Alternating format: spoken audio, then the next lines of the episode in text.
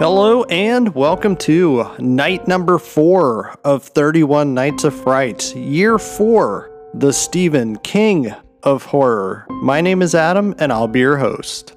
Tonight's episode is a fun one, and it's one that's actually written and directed by Stephen King himself. King has even gone on record in saying that he doesn't even like this movie. But I think it's time to announce the movie starring Emilio Estevez and the music of ACDC. This is the 1986 Stephen King written and directed Maximum Overdrive. It's kind of weird that I gave the music of ACDC as a starring character here in the movie, but I think that's probably appropriate. We'll get to that in a little bit. The plot of this one is even bizarre in itself. It's when Earth passes through the tail of a Rhea M rogue comet. All machines come to life. Everything that is mechanical, it's now alive. There's a group of survivors at the Dixie Boy truck stop, and they're trying to survive the onslaught of trucks that are there to kill them. Maximum Overdrive is based on the short story by King himself called Trucks, which appeared in the Night Shift book, or at least that's where I read it. I actually saw the movie Maximum Overdrive before reading the short story. It was only when I was reading the Night Shift book that I came across it. I'm like, oh, this is Maximum Overdrive. And it was a fun read. But I will say that the movie is a lot more fun. Stephen King has called this his idiot movie. I don't know if that's really the appropriate way to describe this movie. Sure, it's dumb, but the thing is, is that it's dumb fun. So it definitely serves a place as far as just shut your brain off, sit down, and enjoy it. A lot of the things in this movie are really enjoyable. For one, the opening scene is awesome. The movie starts off with ACDC's Who Made Who, with our first glimpse of the drawbridge accident where tons of people are on the drawbridge and it just so happens to start raising by itself. Speaking of drawbridges, they are a scary thing if you think about it. If you're at the wrong spot on that, well, you're screwed. But with the way it's depicted in Maximum Overdrive, it's just an awesome scene. We have that moment of getting us into the movie with the ACDC music, along with wasting zero time getting into the movie and showing us what's happening. That is something to be said about Stephen King, the director, because his script seems like it might have been pretty slim, but everything here is super efficient. It more or less establishes what it is right from the opening moments.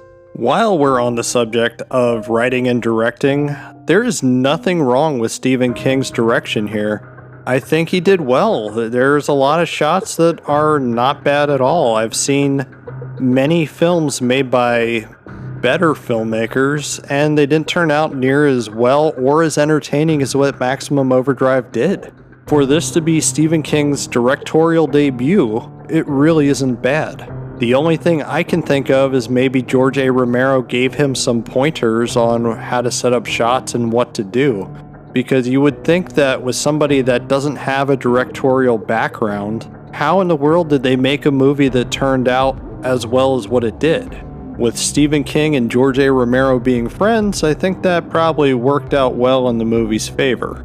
There's a lot of fun things about this movie. For one, the opening montage of different things happening, such as the soda machine killing a Little League coach. It's ridiculous, but you know what? It's fun to see. We even get to see one of the Little League players get chased by a lawnmower. Later in the movie, when our survivors are trapped at the truck stop, we see the trucks communicate with our survivors by Morse code. So that is actually a pretty brilliant idea.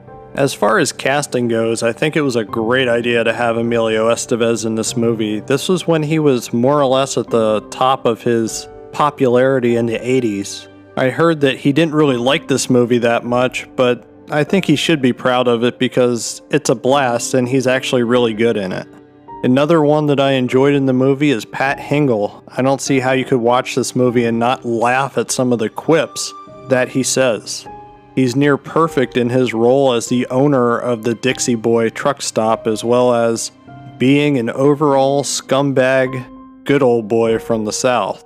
As far as other people that you may have seen or heard, you have Yeardley Smith, who is best known for her voice as Lisa Simpson on The Simpsons.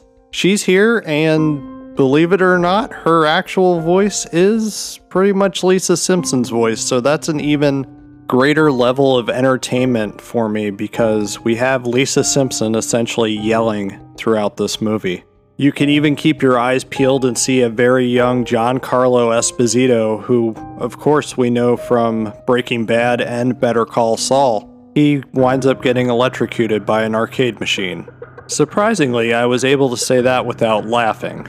And did I mention that all of this carnage involving trucks and machines killing people is set to ACDC? It seems that Stephen King is a fan of ACDC. I know he's a fan of classic rock in general, but all of the songs that he chose for the different scenes in the movie, they really work well. Surprisingly enough, anybody that knows Stephen King's writing, we know it to be somewhat on the vulgar side, and then it can also get to be pretty gory at times too with his descriptions. This movie doesn't really have a whole lot of blood and gore. It seems that a lot was cut out to appease the MPAA, Sadly, there is a unrated cut or NC-17 cut, but it seems that Stephen King has that locked away. With King's opinion on his own movie, I don't think we will ever get to see that. I, for one, would love to see it. I know a lot of people out there probably would because this does have a little bit of a cult following to it. Another moment of where Stephen King showed his dislike of this film is that he was asked why he didn't direct another film. He told that person, just watch Maximum Overdrive. It kind of bugs me that this movie was panned critically and King has such a dislike of it. Because it really is a fun film. I have fond memories of watching this on TNT and I believe USA possibly when I was growing up. I know TNT for sure. Of course, it was cut down for TV and such, but it didn't hurt my enjoyment of this film in any way. It wasn't until I rented it that I got to see it in all of its full R rated glory. It should be of no one's surprise to find out that this was also a box office flop. It was probably due to the fact of, for one, the bad reviews, for another, the fact that I don't think people were expecting a movie that was as jokey as what it is. I totally understand what Stephen King was going for here. It may not work 100% of the time, but the movie is never not fun.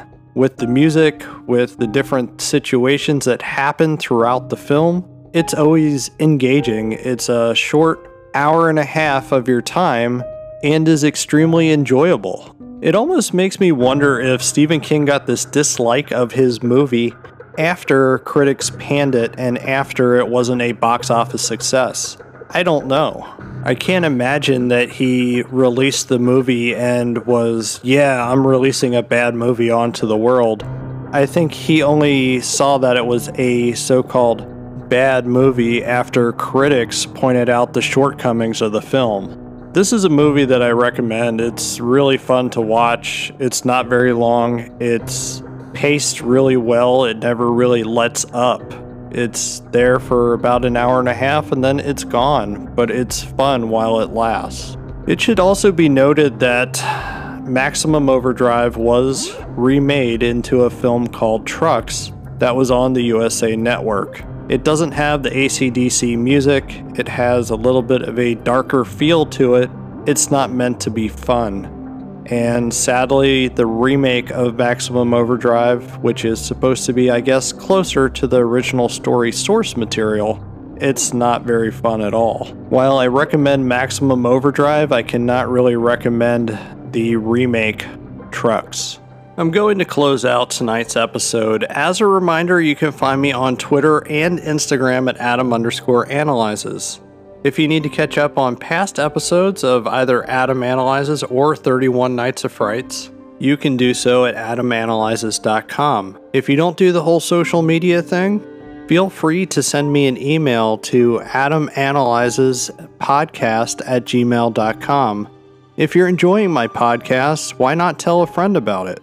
Tell two friends for that matter. I would greatly appreciate it if you would leave a five star rating at the podcast listening platform of your choice. It'll allow me to reach new listeners as well as create new content. But with that being said, be kind and good night. See you tomorrow on night number five.